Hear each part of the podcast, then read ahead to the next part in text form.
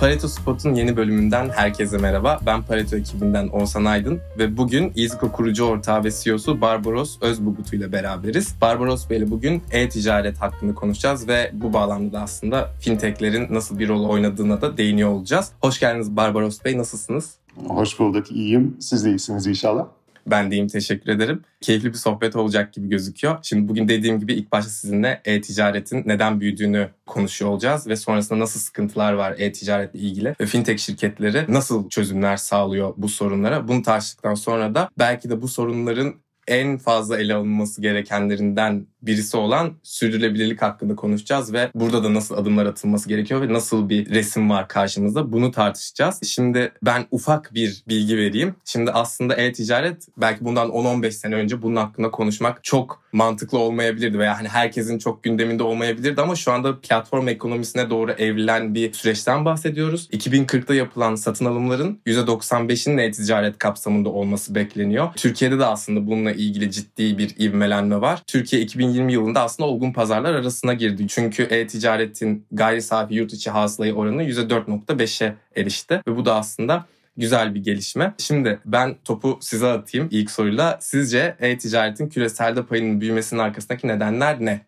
Bence buradaki yani genel anlamda e-ticaretin büyümesinin tabii ki internet penetrasyonunun artmasıyla e, çok ciddi orantılı bir şekilde bir bağı var. Çünkü e-ticarete ulaşmanız için tabii ki ilk önce internete ulaşmanız lazım ve internet konusunda ilerlemeniz lazım. İnternetin de tabii ki bize geçmişte baktığımız zaman e-ticaretin ilk çıktığı seneler içerisinde hep masa üstünde veya işte dizüstü bilgisayarlarla yapılan alışverişlerin büyük bir bölümü artık tabii ki mobil cihazlara da kayıyor. Mobil penetrasyonun artmasıyla birlikte de e-ticarette ciddi bir art artışı da görüyoruz. Bunun yanı sıra da tabii ki oluşan platformlar, platformların gelişmesi ve büyümesi tabii ki daha çok kubiler ve orta ölçekli şirketlerin dijital ticarete, e-ticarete kaymasını da oluşturdu. Yani burada arz arttıkça tabii ki taleple karşılık görmeye başladı. Bence burada aslında hani platformun oluşmuş olması sadece internet değil mobilden de e-ticaret yapabilme şansı. Bununla birlikte de tabii ki arzın artması yani değişik platformların daha orta ölçekli ve küçük satıcıları da bu ticaretin bir parçası yapma yönündeki aktiviteleri küresel anlamda e-ticaretin büyümesine çok ciddi şekilde etki sağladı. Bununla birlikte tabii ki hani supply chain dediğimiz burada hem tedarik tarafında hem de işte last mile delivery denilen son anda müşteriye bu paketleri götüren kargo şirketlerinin de artması ve gelişmesiyle birlikte buradaki döngü tam olarak tamamlanmış oldu. Ve bunun kalbinde de tabii ki ister istemez ticaretin her zaman alış ve veriş tarafının ortasında bir ödeme süreci var. Evet. Ödeme şirketlerinin de tabii gelişmesi gelmesiyle birlikte burada bence ekosistemin bütün oyuncuları tam kıvama geldi ve bununla birlikte de e-ticaretin büyümesi ve oradaki artış ciddi şekilde de ilerlemeye başladı. Pandemiyle beraber de sanırım bu iyice artık ivmelendi. Çünkü insanlar online platformlara yönelmek zorunda kaldılar diye düşünüyorum. Siz nasıl bir süreç yaşadınız burada? Çok doğru. Pandemi aslında bizim belki de 10 yılda gidebileceğimiz yolu e, bizim bir buçuk iki yılda gitmemizi sağladı. Çok ciddi bir katalizatör rolü üstlenmiş oldu. Burada da şeyi çok net görebiliyoruz. Tabii ki hani fiziksel ortamdaki dükkanların kapanması AVM'lerin kapanması burada tabii ki insanları ister istemez alternatif kanallara yönlendirdi. Bununla birlikte tabii ki pandeminin getirdiği o korku ortamı da insanların hiçbir şeye dokunmadan alışveriş yapmak istemlerini de tabii ki arttırdı. Burada da tabii e-ticaret bütün bunları çok ciddi şekilde bir cevap oldu. Biz pandeminin ilk 3-4 ayı içerisinde internette hiç alışveriş yapmamış 5 milyon yeni kart sahibi veyahut yeni kart aslında internetten ilk defa alışveriş yaptı. Dediğim gibi genelde bunu böyle e, ulaşabileceğimiz seneler büyük bir ihtimalle 4-5 yılda ulaşabileceğimiz bu ivmeyi e, biz 3 ay içerisinde e, tamamlamış olduk. Ve pandeminin şimdi hafiflemedi tabii şimdi dördüncü e, artık dalganın içindeyiz e, ama gidişatında şeyi de çok net gördük. E, bundan sonraki beklentimiz bu alışkanlıkların aslında bundan sonra da büyük bir bölümün devam edeceğini. Yani şöyle bir şey beklemiyoruz pandemi bittikten sonra artık herkes yine eski alışkanlıklarını alışkanlıklarına dönecek ve alışverişlerini süpermarketlerden yapacak ve AVM'lerden yapacak değil. Biz burada büyük bir bölümle bu alışkanlıkların bu şekilde devam edeceğini öngörüyoruz. Bu da tabii ki ileriye dönük e-ticaretin büyümesinde çok ciddi şekilde etki sağlayacaktır.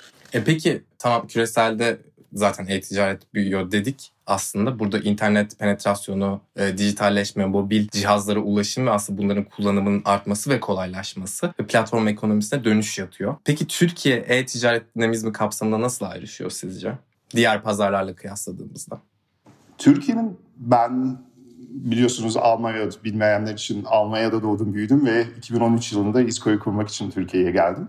Ee, ve ben Türkiye'ye geldiğimde ve Türkiye'de e, herhangi bir perakendiciye gittiğimde oradaki hizmetin kalitesinin çok yüksek olduğunu her zaman yani, yani başka ülkelerle kıyasladığım zaman çok yüksek olduğunu düşünüyorum. Yani genel anlamda bakılırsa herhangi bir mağazaya girdiğinizde çok ciddi hizmet aldığınız, sizden ilgilenen ve orada ürünlere dokunduktan sonra hani size bir danışma şeklinde yardımcı olan çok çalışan oluyor mağazalar içerisinde. Burada ben hep bir de yaygınlık açısından da bakılırsa alışveriş yapmak için hani Amerika'daki gibi arabaya binip işte 10 kilometre, 20 kilometre, 100 kilometre gidip bir büyük bir AVM'den alışveriş yapma gibi bir zorunlu değil. Büyük şehirlerde alışveriş yapma e, şeyiniz çok kolay. Yani yürüyerek aslında evet. her istediğinizi kolayca alabiliyorsunuz. Onun için bence bu mağaza ağının ve bu hizmet faktörünün çok yüksek olmasını Türkiye'de e-ticareti aslında bir dezavantaj olarak görüyordum. Çünkü yurt dışında bir yere gittiğiniz zaman alışveriş yaptığınız zaman size kimse ciddi şekilde yardımcı olmuyor ve e, işte mağaza ağları artık gitgide daha da daralıyor. Çünkü e-ticaret büyüdükçe orada da mağaza ağlarının orada kendilerini sadece iyi çalışan mağazaları e, ayakta tutuyorlar. Ve bütün buna baktığım zaman e-ticaret birazcık geriden geliyor gibi hissediyordum. Bunun faktörlerinden tabii ki en önemlisi yine de internet penetrasyonu. Şu an Türkiye'de %71'lik bir internet penetrasyonumuz var. 100 kişiden 71'i bugün internete ulaşabiliyorlar ki burada mobil penetrasyonun artması bence çok ciddi şekilde mobil cihazlara ulaşım çok ciddi şekilde bu internet penetrasyonunu arttırdı.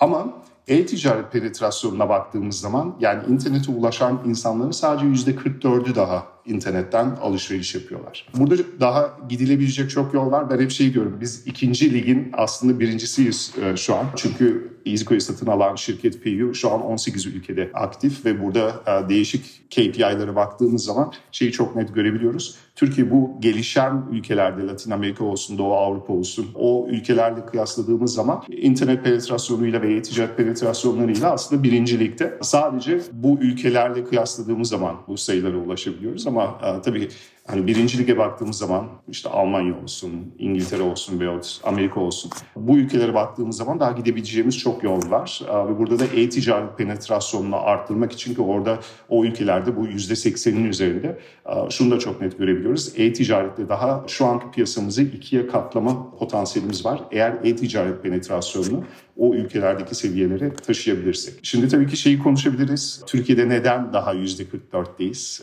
E-ticaret penetrasyonumuz neden neden %44'te? Burada ben şey diye düşünüyorum hani fintech ile ilgili de böyle bir sıkıntı olabilir mi diye. Çünkü Türkiye sanırım yanlışım varsa düzeltin de bu e, fintech'e karşı birazcık geç pozisyon almış gibi gözüküyor. Şöyle bir şey ben orayı da hep şöyle söylüyorum. Türkiye aslında iki tane ülke. Bir bölümümüz İngiltere, bir bölümümüz daha Pakistan.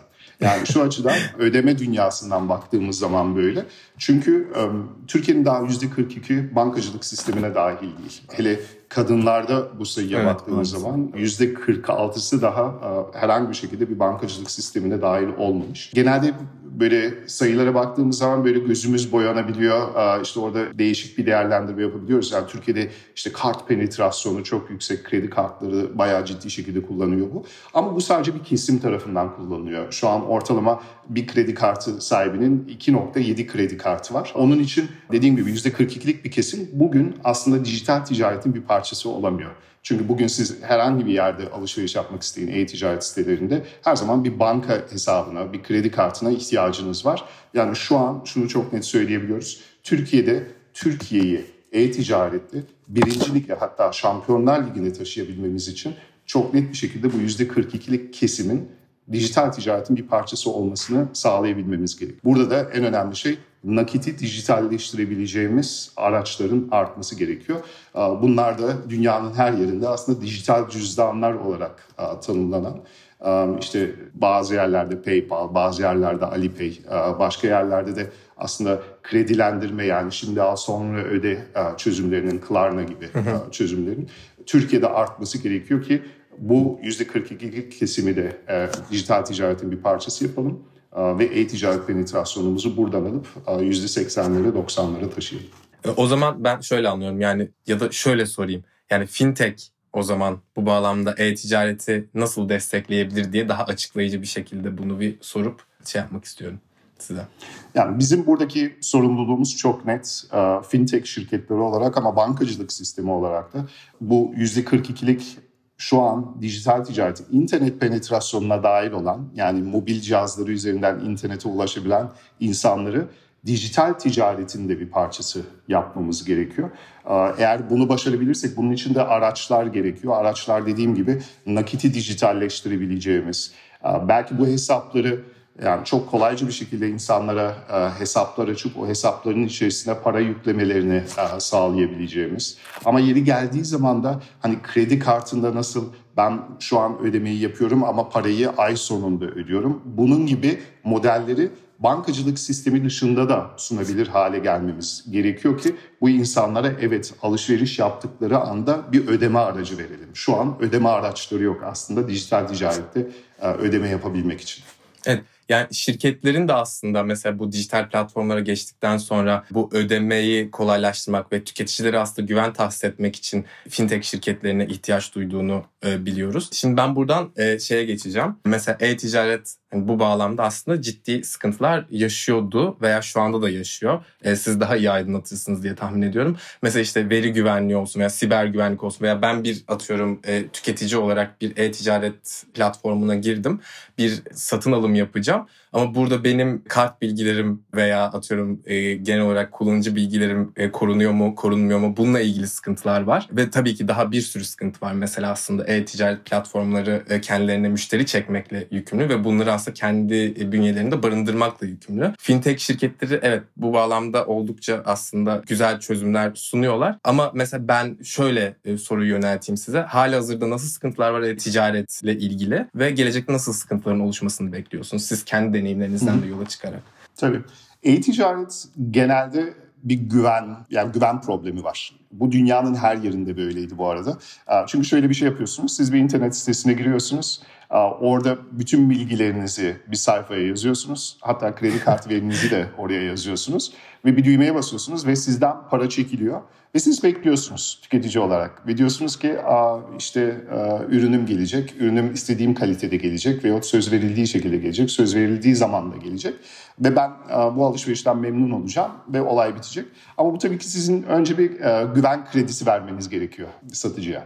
Ama bu satıcı için de geçerli. Satıcılar şundan korkuyor. Ben şimdi tabii ki stokumda bir ürünüm var. Ben bunun için para verdim ve satın aldım. Ve ben birisi geliyor bana herhangi şekilde bir işte veri veriyor. Bunun doğru olup olmadığını bilmiyorum çalın, e, kredi kartının çalıntı olup olmadığını bilmiyorum. Ve bir şekilde ben bu ürünümü göndereceğim ve herhangi bir şekilde bir problem olursa benim bu oyunda hiçbir yani çok büyük bir riskim var. Çünkü ürünümü kaybetme riskim var. Onun için e-ticarette en büyük problem güven problemidir. Bu güven problemini biz çözebildiğimiz sürece zaten e-ticaret penetrasyonu da artar. Bunu yurt dışında yapan şirketler var. Şirketler şu şekilde PayPal bunu seneler önce yaptı. Bunu bir şekilde yani bir cüzdanla çözdü aslında. İşte tüketici parasını cüzdan üzerinden ödediği anda para hala PayPal'da kalıyor. İşte ürünü satan satıcı bu ürünü gönderiyor ve ikisinin arasındaki o güven unsurunu da bir şekilde PayPal çözüyor. Bunu Klarna başka bir şekilde Avrupa'da çözdü ki şu an dünyanın değişik ülkelerine de açıldılar. Onlar hatta hiç parayı almadan sadece bir kredi skorlamasıyla bu problemi çözüp ikisine de evet sen ürününü alamazsan ben paranı geri bana hiç para ödemene gerek yok.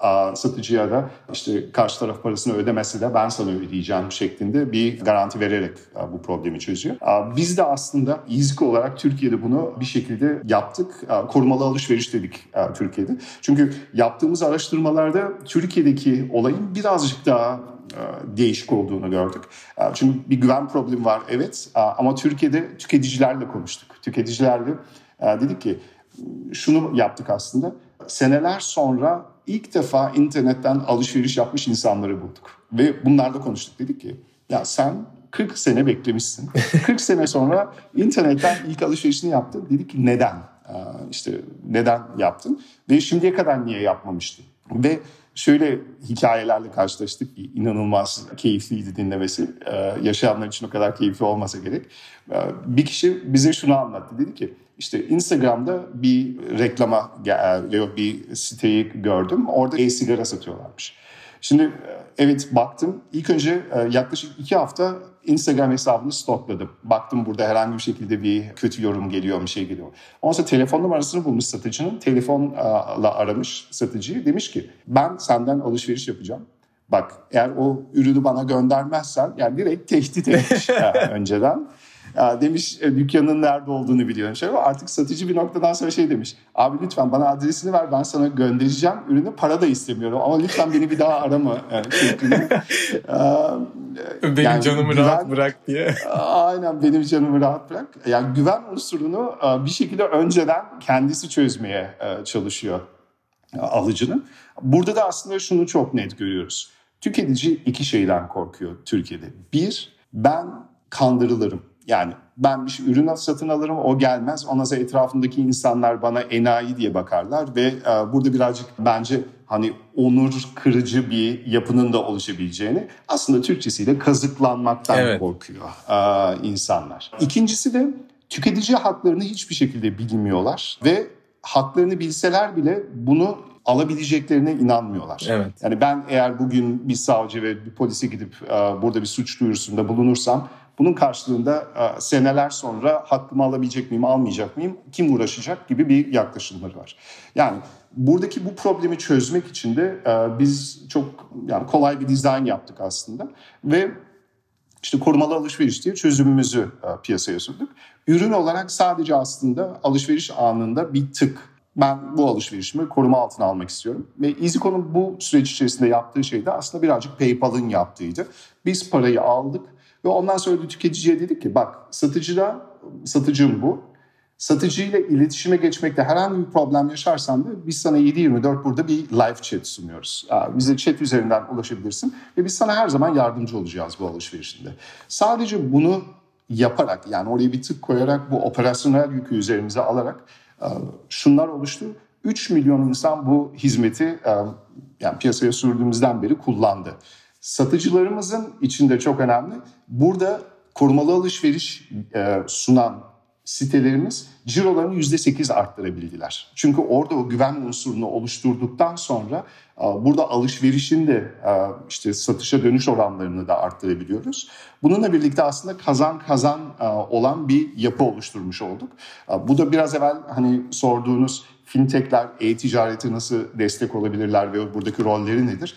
Aynen biz sadece ödemenin aracılığını yapan şirketler değil, burada bu ödemenin etrafındaki katma değerli hizmetler yaratarak hem satıcının hayatını hem de alıcının hayatını nasıl kolaylaştırırız, daha güvenli yapabiliriz? Bütün bu süreçte satışa dönüş oranlarını nasıl arttırabiliriz? Bunlar üzerinde aslında çok ciddi şekilde kafa yoruyoruz ve dediğim gibi korumalı alışveriş aslında bunun sadece bir örneği.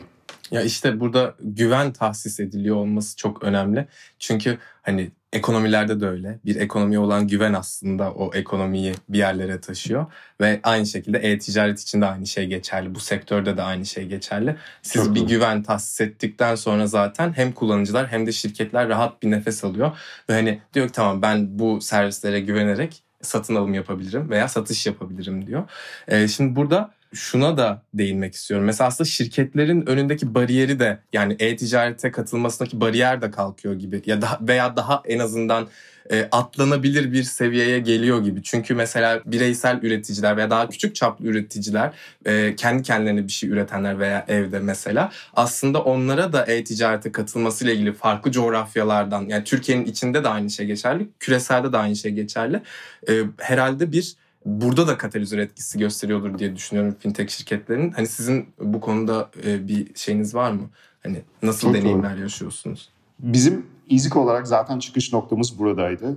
Biz daha çok işte satıcılara ve üye işlerine odaklı bir e, şirketken son bir buçuk iki yıl içerisinde tüketiciyi de bu işte odağımıza kattık ve onlar için de çözümler üretmeye başladık. Ama başlangıç noktamız çok net başlangıç tezimiz buydu. Türkiye'de 3 milyon kobi var. Dijitalleşme ile birlikte bu kobilerin dijitalleşmesi gerekiyor. Ve bankalar bu dijitalleşmeyi bugün için yapamıyorlar kobi tarafında. Bunun için de işte ödeme almayı mümkün kılan şirketlerin oluşması gerekiyor. Bu dünyanın her yerinde bu şekilde oldu. İşte Amerika'da PayPal çıktı, öbür tarafta Klarna çıktı. Ve bunların doğuş noktası hiçbir zaman işte büyük şirketlerin içerisinde değil, daha çok küçük ve bireysel satıcıların kullandığı çözümler olarak piyasaya çıktılar. Ve bir e, critical e, noktayı geçtikten sonra aslında büyük şirketlerle böyle e, beraber çalışmaya başladılar. Aslında bütün bu evrim bizim bizim için de geçerli. Biz de ilk çıktığımızda aslında COBİ'lere hızlı bir şekilde sanal POS hizmeti yani e, dijital ortamda ödeme kredi kartıyla ödeme kabul edebilme hizmeti sunan bir şirkettik. E, ve burada da bizim ilk kuruluş aşamamızda bankalarla yaptığımız görüşmelerde bankalar bize şey diyordu. Ya biz bizde gelen başvuruların yüzde seksenini e, reddediyoruz, kabul etmiyoruz. Çünkü işte şubeler üzerinden gelen bir süreçte şubeler o riski üstlenmek istemiyorlar e, üye işyerleri için. Bir de hani bu yeni dünyaya ayak uydurmak çok önemli. İşte şubelerin daha hala e, e-ticaret şirketlerine ya sen bir dükkanı aç biz bir gelelim çayını içelim ondan sonra e, sana post veririz gibi e, bir süreci yaşamaları.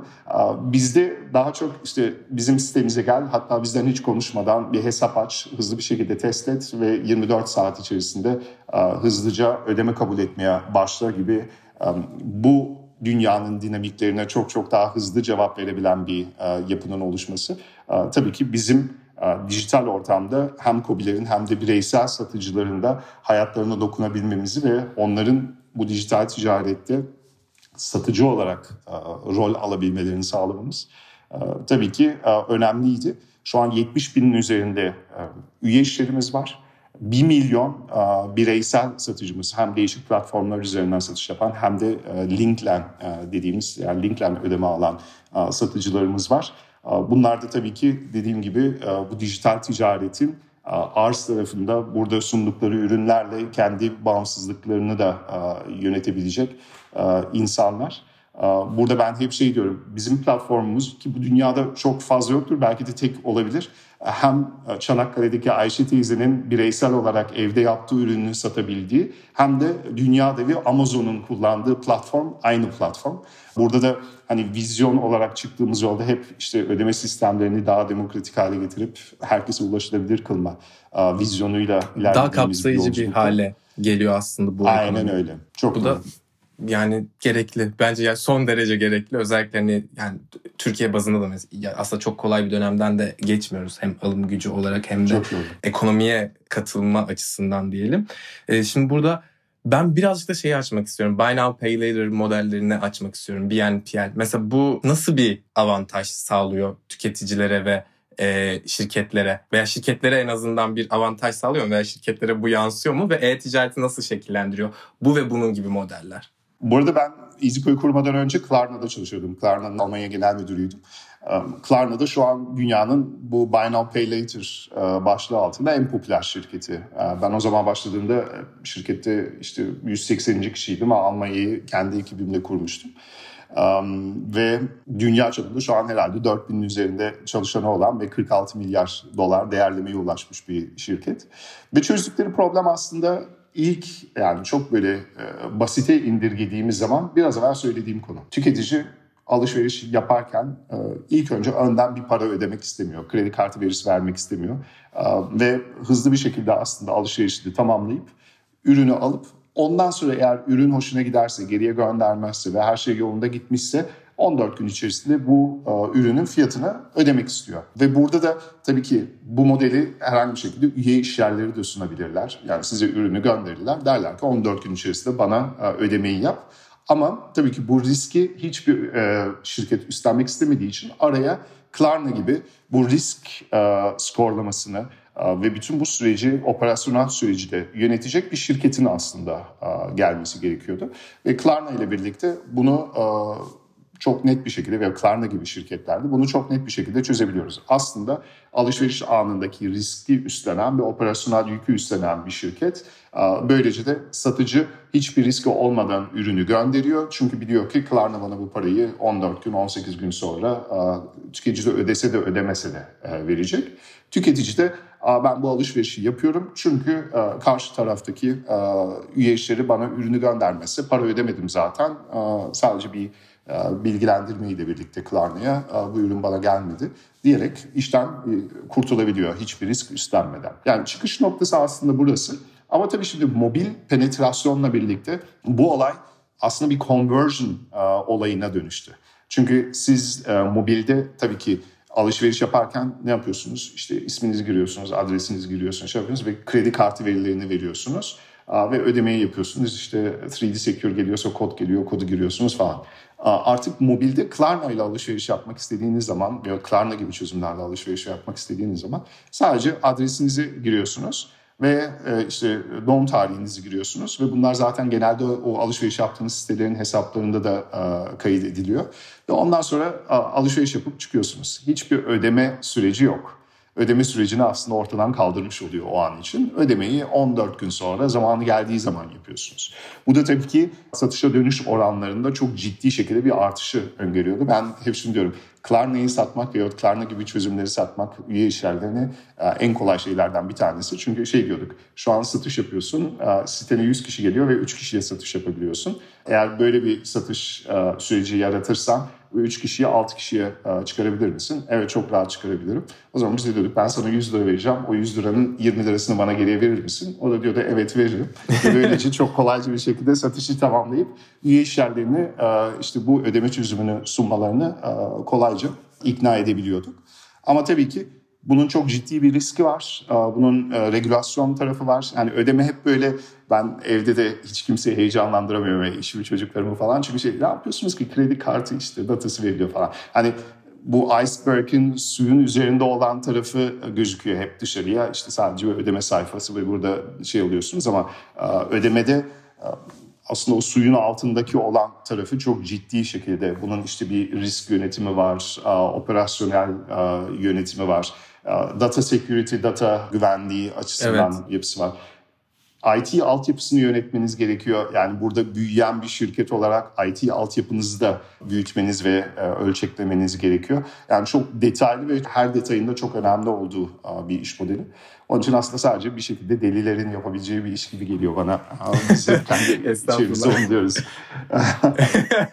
Yok ya yaptığınız şey değerli gerçekten. Ee, burada demin de dediniz aslında bu Buy Now Pay Later gibi böyle şimdi daha sonra öde gibi modellerle aslında ve genel olarak güven tahsis edildiği için dijital penetrasyon falan da aslında arttığı için bütün bunlar birleşiyor ve e-ticaretin büyümesine neden oluyor dedik zaten. Ama bu da ekonomik aktivitenin artmasını ve bu bağlamda da tüketimin artmasını sağlıyor. Şimdi ben burada Çok birazcık iyi. daha şeytanın avukatı pozisyonuna geçeceğim. Şimdi tüketim de aslında salt yani tek başına emisyonları arttırabilecek bir şey ve hani Çok şunu doğru. falan da görüyoruz. Yani bu e-ticaret dinamiklerinin gelişmesiyle mesela işte motor kuryelerden tutun işte paketlemeye kadar birçok alanda e, ciddi aslında israf da denilebilecek bazı yan etkiler ortaya çıkıyor. Ama yani araştırmalar da bir yandan gösteriyor ki hani aslında e-ticaret ciddi bir potansiyele sahip. Daha sürdürülebilir bir iş dünyası ve ekonomi yaratma konusunda. Ama bu potansiyel ne kadar kullanılıyor? Bunu merak ediyorum. Ya sizce e-ticaret sürdürülebilirlik için bir fırsat mı yoksa tehdit mi? Bence ikisi de e, eğer doğru yapabilirsek bence bir fırsat. E, çünkü e, şunu da çok net söyleyebiliriz. Yani bir AVM'ye 100 kişinin kendi arabasıyla gidip alışveriş yapmaktansa işte evde olup sadece bir arabanın 100 eve gitmesi arasındaki emisyon farkı şimdi bilmiyorum ama büyük bir ihtimalle daha düşük olabilir. Onun için bence bir fırsat ama şu anki yapıyla en optimize bir şekilde mi yapılıyor? Bence hayır. Bundan sonra gideceğimiz e, yönde e, bence orada da çok çok daha e, işte carbon footprint hesaplamalarının yapıldığı ve burada bunun optimizeye doğru yaklaşması gerektiğinde görüyorum ve düşünüyorum. Bunun yanı sıra Buy Now Pay Later çözümlerinin tabii ki hani dünya çapında da tartışıldığı konu. Evet alışveriş bu kadar kolaylaşırsa ben işte işime yaramayan veya hiç de ihtiyacım olmayan ürünleri de çok daha kolayca alıp kendimi aslında bir borç bataklığına doğru e, götürebilir miyim diye e, çok tartışılan bir konu. E, bence evet onun için bizim gibi şirketlerin veya Buy Now Pay Later gibi veya kredi veren şirketlerin burada eğitici olmaları evet. ve burada bence bütün bu süreci ve bu aracı doğru düzgün kullanabilmeleri için insanlara yardımcı olması da çok önemli. Bence burada da altını çizmemiz gerekiyor. Yani finansal okur yazarlığı aslında destekleyici değişik aksiyonlar alınmalı. Burada eğitimin de bence çok önemli bir parçası var. Ee, şimdi şey demeyeceğim ya bunu aslında okulda da öğretmeye gerekiyor işte insanların parayla ama e, okulda yapılmadığı için de bence e, bizim gibi şirketlerin ya bu araçları sunan şirketlerin aynı anda eğitici olarak da e, insanlara yardımcı olması gerekiyor. Bunu yapabildiğimiz sürece bence sürdürülebilirlik açısından da pozitif etki yaratabilir e-ticaret. Evet. Ben datanın da çok önemli olduğunu düşünüyorum. Kesinlikle. Yani datayı doğru anlamlandırıp benim hep şöyle bir hayalim var. İleriye dönük baktığımızda belki bir gün e-ticaretten alışveriş yapan bir tüketiciye ya sen bu ay limitini fazla aşmadın mı alışveriş anında? Buna esasdan da almak istiyor musun diye belki de tüketiciyi odağımıza aldığımız bir çözümde sormamız veyahut bak istiyorsan bunu bir bekle şurada biriktirdiğin bir şey var bunu burada değerlendir ve ondan sonra belki gelecek ay bunu çok daha rahat bir şekilde alabilirsin gibi işte o tüketicinin etrafındaki o datayı doğru anlamlandırıp onun için en iyi karar verebilme mekanizmasına işte destek olmamız önemli olacaktır. Bunun gibi hayallerimiz var, düşüncelerimiz var ama bunu yapabilmek için de tabii ki her zaman hani ticari hedeflerle burada tüketici value'sunu veya değerini bir terazide tutabiliyor olmamız lazım. Bu da tabii ki nasıl diyeyim realistik de olması lazım. Yani çünkü hiçbir şekilde üye, üye işlerimizin de burada yapabileceği bir cironun da önüne geçmek istemeyiz. Evet. Ya şimdi burada ben birazcık daha e-ticaret tarafına odaklanacağım. Şimdi dediğim gibi e-ticaret yani siz de diyorsunuz aslında hani nasıl yaptığınıza bağlı olarak e-ticaret tehdit de olabilir, fırsat da olabilir. Şimdi şöyle mesela baktığımızda aslında ikinci el alışverişini çok elverişli bir hale getiriyor e-ticaret ve bu bağlamda bariyerler de düştüğü için gittikçe insanlar aslında ürünlerin kullanım ömürlerini uzatabiliyorlar. Ve aynı şekilde mesela ham maddeler ve ikinci ürünler de tekrar kullanılabiliyor veya geri dönüştürülebiliyor veya buna olanak sağlayan şirketlerin veya servislerin aslında daha kolay ulaşılabilir olmasını sağlıyor. Ve bu tarzda avantajları var. Ama mesela baktığımızda sadece e-ticaret e, yapan şirketlerin karbon ayak izinin daha yüksek olduğunu görüyoruz. Sonrasında brick and mortar'lar geliyor. Yani daha fiziksel e, store'lar, mağazalar üzerinden fiziksel olarak e, ticaret yapan şirketlerin karbon ayak izi geliyor. En az da omni channel'ları ya daha bir bütüncül kanalları kullanan e, şirketlerin e, bu bağlamda sürdürülebilir olduğunu görüyoruz. Yani karbon emisyonu düşük olduğu için. Ondan dolayı belki de hani bunun dengesinin tutturulması çok önemli diye düşünüyorum. Ve e, hani baktığımızda ben şimdi LinkedIn'de bir tane gönderi gördüm. E, Almanya'dasınız siz de orada galiba yani Gorillaz var böyle getir gibi bir şey. E, dinleyicilere o şekilde bir e, benzetme yapabiliriz. E, sizin evinize işte şey e, market alışverişinizi getiriyor. Birisi paylaşmış mesela diyor ki hani ben buna bağımlı oldum ben günde 3 kere Gorillaz'dan e, sipariş veriyorum diyor. Ve hani paketleri falan çekmiş böyle ben şok geçirdim ya diyorum nasıl ya hiç mi haya yok bu insanlarda hani biz ne konuşuyoruz insanlar ne yapıyor falan diye böyle. Yani aslında bunu da tetikliyor yani paketleme malzemesi de çok fazla kullanılıyor. iade ve değişimler vesaire falan bundan dolayı aslında emisyonlar artıyor ve bunun da önüne geçilmeli. Ee, şimdi Birinci soru siz bu konu hakkında ne düşünüyorsunuz? İlk başta bir konuşalım. Sonra fintech şirketleri ne yapabilir? Oraya geçmek istiyorum. Ya burada tabii ki şimdi e, Barbaros olarak düşüncelerimi söylemek istiyorum. Belki de şimdi EasyCon'un CEO'su şapkamı çıkarıp sadece Barbaros olarak düşündüklerimi e, söylemem gerekirse. Yani şu an dünyanın en büyük problemi bizim alışverişlerimizin 10 dakika içerisinde evimize gelmesi mi? Ee, soru işareti. Ee, yani o açıdan e, birazcık burada iş modellerinin e, ve büyüme hızının ve bununla birlikte de aslında şu an piyasada çok e, basılmış ve bir yere yatırım yapmak için bekleyen paranın aktığı yerler aslında bugün ne yazık ki büyüyor. Ve onun içinde bazı şeylerde çok abartabiliyoruz. Yani insan olarak da abartabiliyoruz. Onun için bence yapılması gereken şey çok net. Dünyadaki asıl problemimiz ne ve şu an çözmemiz gereken problemimiz ne? Birazcık da oraya odaklanmak olacak. Ben girişimcilere de söylediğim zaman tabii ki e, herkes para kazanmak istiyor ve iş modeli içerisinde para kazanması lazım ki yatırım alsın ve bu şirketi büyütsün. Ama ileriye dönük baktığımızda bence esas problemlerimizi ve dünyanın geleceğini riske atan problemleri çözmek için çalışan daha çok girişimcinin bu yöne yönelmesi gerektiğini düşünüyorum. Dediğim gibi şu an için bence dünyanın en büyük problemi 10 dakika içerisinde e, evet. işte dondurmanın eve gelmesi değil. Ama en çok para oraya yatıyor şu an. Yani en büyük yatırımların yapıldığı yer orası. Onun için yani bundan sonraki ki ben etrafımda bu şeyi görüyorum. Yani ilk girişimini exit etmiş ve ondan sonra yeni girişimlere yönelen e, girişimciler. Hani Maslow'un piramidinde ne kadar yukarıya çıkarsanız böyle şeylere çok çok daha e, yakın ve böyle şeyleri çok çok daha düşünebilir oluyorsunuz. Bence o Maslow piramidinin üstünde olan insanların çoğusu daha çok bu problemlere yönelip bu problemleri çözmek için e, çalışması gerektiğini e, düşünüyorum. E, o açıdan evet bugün için e, sanki trend orayı gösteriyor. İnsanların daha hızlı, daha çok alışveriş yapmasını nasıl sağlarız noktası. Ama bu sürdürülebilir değil. Ben uzun vadeli insanların bununla birlikte daha değişik problemler yaşayacağını düşünüyorum. Ya bugün mesela ben e, yurt dışında herhangi bir şekilde işte Getir gibi veya Gorillas gibi çözümler kullanmıyorum. Çünkü burada alışveriş yapmak için yürüyebilme şansım var. E, yani burada şehir oluşumu buna çok elverişli. Ama İstanbul'da yapıyorum çünkü İstanbul'da çıkıp yürüyerek alışveriş yapabileceğim e, yapı çok zor. İşte insanların yürümesine zaten alan kalmadı ne yazık ki. E, burada bence hani çok büyük bir e, konu. Burada şehirleşme, buradaki şehir planlamasının nasıl yapıldığı gibi değişik değişik konuları da geçiyoruz. Ama ee, şu da çok açık ve net. Ee, burada bir fırsat var. Ee, bu fırsat çok net bir şekilde şirketler tarafından ve yatırımcılar tarafından kullanıyor ve onların da hakkı tabii ki bunu yapmak.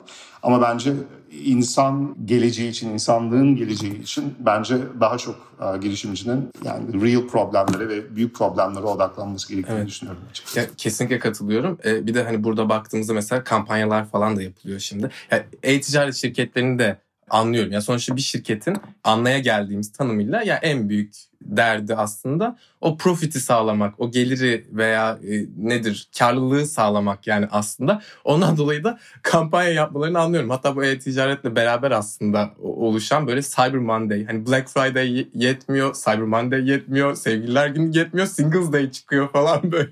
Hani her türlü bir tüketime e, teşvik var burada ve hani bununla ilgili de her ne kadar kısa vadede bu e, sürdürülebilir gözükse de uzun vadede bunun önüne geçilmesi gerektiğini düşünüyorum ama ya şirketleri de anlıyorum dediğim gibi buradan çok böyle şeye de tutmak istemiyorum. Topa da tutmak istemiyorum şirketleri. Şimdi tabii çok derin kapitalizm konularına da girebiliriz falan ama e, tabii evet, ki yok yani... yok yani tabii ki öyle bir derdimiz yok. Sonuçta yani biz de kapitalizmin ekme herkes yiyor yani kapitalizmin ekmeğini. Ee, ama burada ben şuraya bağlamak istiyorum. Mesela fintech şirketleri bu bağlamda mesela çünkü şöyle gözüküyor. Şimdi bir kimyasal tepkime gibi ben bunu görüyorum. Şimdi bir tarafta e-ticaret şirketleri var. Bu e-ticaret şirketlerinin diğer tarafta da e-ticaret şirketlerinin e, hizmet veya ürün sağladığı bir e, tüketici var. Bu B2B de olabilir, B2C de olabilir. Ama şimdi bunun gerçekleşmesi için bir noktada e, bu kimyasal tepkimeyi hızlandırmak veya bu olmayacak kimyasal tepkimeyi gerçekleştirmek için fintech kuruluşları araya giriyor.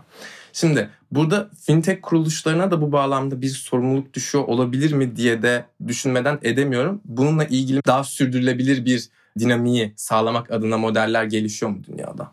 Ben birkaç tane örnek gördüm ama tabii ki bu problemi çözmek üzerine değil daha çok hassasiyet yaratmak açısından yapılan e, çözümler. ya zaten burada e, şey değil hani burada hiç kimse tek başına bir sorunu çözemeyecek. Mesela siz de demin dediniz yani şehir e, yapısı bile yani bunu etkiler nitelikte. Ondan dolayı hani sormak istediğim soru hani birazcık daha hani nasıl bir e, katkı sağlayabilir bu soruna? Ben değişik ödeme çözüm sağlayıcıların dünya çapında mesela web sitelerinde ben alışveriş yapıyorum ve bir ödeme metodu kullanıyorum ve ödeme metoduyla yaptığım alışverişlerimin ne kadar bir footprint oluşturduğunu gösteren siteler gördüm. Ve bununla birlikte aslında onun arkasında da bu footprint'e karşı işte bir e, yapılabilecek bir bağışla e, bunu nasıl e, egalize edebileceğim bir yapının oluştuğunu gördüm. Bu bana mesela çok mantıklı e, geldi. E, çünkü burada biz e, alışveriş yapan insanların ne aldığını ve burada bunun e, büyük bir ihtimalle ne kadar büyük bir karbon footprint'e yol açtığını e, görebiliyoruz. Onunla birlikte de bunun arkasında tabii ki e, bunu egalize edilebilecek çözümler oluşturulabilir dünya çapında. Bence böyle bir sitenin yani biz de yapabiliriz ve yapmamız da gerekiyor büyük bir ihtimalle. Ama Türkiye genelinde dediğim gibi daha hassasiyetimiz o, o aşamaya gelmedi. Bizim şu an itibariyle ben hep şey diyorum hani gelişmiş ülkelerin birazcık daha 5-6 yıl gerisinden geliyoruz bu konularla alakalı. Bir de tabii ki aynı şartlara da sahip değiliz. Dediğim gibi ben bugün Avrupa'da işte carbon footprint neutral yaşama şeyim daha yüksek Türkiye'ye evet. nazaran baktığım zaman. Yani sadece işte eve yemek sipariş yapma oranına baksak bile o alan Türkiye'de çok ciddi şekilde ve İstanbul'da çok çok geniş ve orada gelen plastik ve şey onu o footprint'i egalize etmek için büyük ihtimalle çok evet, ciddi evet. başlar yapılması lazım. Onun için bence bu bir ekosistem olayı aslında. Biz ekosistem olarak bu hassasiyete ulaşabilirsek ve ülke olarak buna ulaşabilirsek o zaman aktiviteler e, ve o yöne e, yönelik e, girişimler de olacaktır. Ben şu an şunu söylüyorum ve görüyorum. Hani eve yemek yapılan siparişteki o plastik çatal bıçak oranı o kadar yüksek ki mesela Almanya'da da sipariş verdiği zaman hiçbir plastik yok. Bence buradaki kıyaslamayı yaptığımızda orada bile başlayabiliriz aslında. Tabii ki. Türkiye'de bu bu yöne doğru ilerlemek açısından ama bu da tabii ki ister istemez birisinin o e, faturayı ödemesi lazım. E, o faturayı ödeyebilecek e, kurguya geldiği noktada insanlar daha çok bu yöne yönelecekler. Ve bence dönüp dolaşıp iş tüketicide de bitiyor. Tüketici bunu ne kadar talep ediyorsa Aynen. bence oradaki kurumlar da buna ayak uydurmak zorunda kalacaklar. Bizim sadece bu hassasiyeti yaratmamız gerekiyor ve o aşamaya gelmemiz gerekiyor ama şu an için o aşamada değiliz. Onun için bence ülke olarak e-ticareti bir seviyeye getirdikten sonra bunun optimizasyonuna doğru ilerlememiz lazım. Ben mesela yurt dışında şu an şey çözümlerin üzerine konuşulduğunu biliyorum. Ee, siz bir yerde bir alışveriş yapıyorsunuz ee, ve 6 e, tane değişik kargo şirketi aynı siteye geliyor. Çünkü birisi A kargosuyla çalışıyor, birisi B kargosuyla çalışıyor. Mesela burada yapılan çözümlerden bir tanesi şey dönüyor. Kargo şirketleri e, işte ortak şehir dışında olan bir yerde e, işte e, şeyler tutuyorlar ve bütün ürünlerini oraya gönderiyor ve oradan sadece o siteye giden bir araba şeyleri alıyor ve bir araba götürüyor. Hangi kargo şirketinden olursa olsun sadece bir araba bütün bu kargoları alıp getiriyor ve bununla birlikte de tabii ki çok ciddi bir optimizasyona yol açıyorsunuz ve bunun gibi çözümlerin konuşulduğu ve burada insanların daha çok hani o rekabetten daha çok e, işte ortak akılla ve e, burada ihtiyatlı şey, bir şekilde e, aslında aynen e, çözümler oluşturduğunu da e, görüyorum. E, bence burada Türkiye'de daha gitmemiz gereken çok yol var bu yöne yönelik. Çünkü biz Türkiye'de ne yazık ki hep böyle bir rekabeti iyi yapıyoruz. Yani rekabetlik şeyimiz var. Ama böyle ortaklık seviyesinde yani daha büyük bir şeye ulaşmak için ortak hareket etme tarafında birazcık şeyiz. Yol kat etmemiz lazım. Aynen. Bu da herhalde şeyden geliyor. Konuşmanın başında da konuşurken insanlar kazıklanacağım diye sürekli korkuyor. Hani karşıya olan güveni böyle bir türlü sağlayamıyor. Umarım birbirimize güvendiğimiz ve ortak bir e, amaç için yani sürdürülebilirlik için çalıştığımız zamanlarda gelir. Ama herhalde bu da yine e, bu konuşmada da geçti demin. Maslow'un ihtiyaçlar hiyerarşisindeki bazı basamakları tamamlamak gerekiyor ki bunun hakkında konuşabilirim ve bu bizim bir önceliğimiz olsun. Bu bağlamda sürdürülebilirliği de konuştuğumuz günlerin gelmesini temenni ediyorum ben. Ee, ve teşekkür ediyorum Barbaros Bey. Ee, çok güzel bir konuşma oldu. Çok keyif aldım ben. Sizin eklemek istediğiniz başka bir şey var mı? Yok ben de davetiniz için çok teşekkür ederim. Ben de çok keyif aldım. Biz teşekkür ederiz. Sağ olun. Ee, o zaman haftaya Pareto Spot'un yeni bölümünde aynı saatte farklı bir konuyla görüşmek üzere. Kendinize iyi bakın.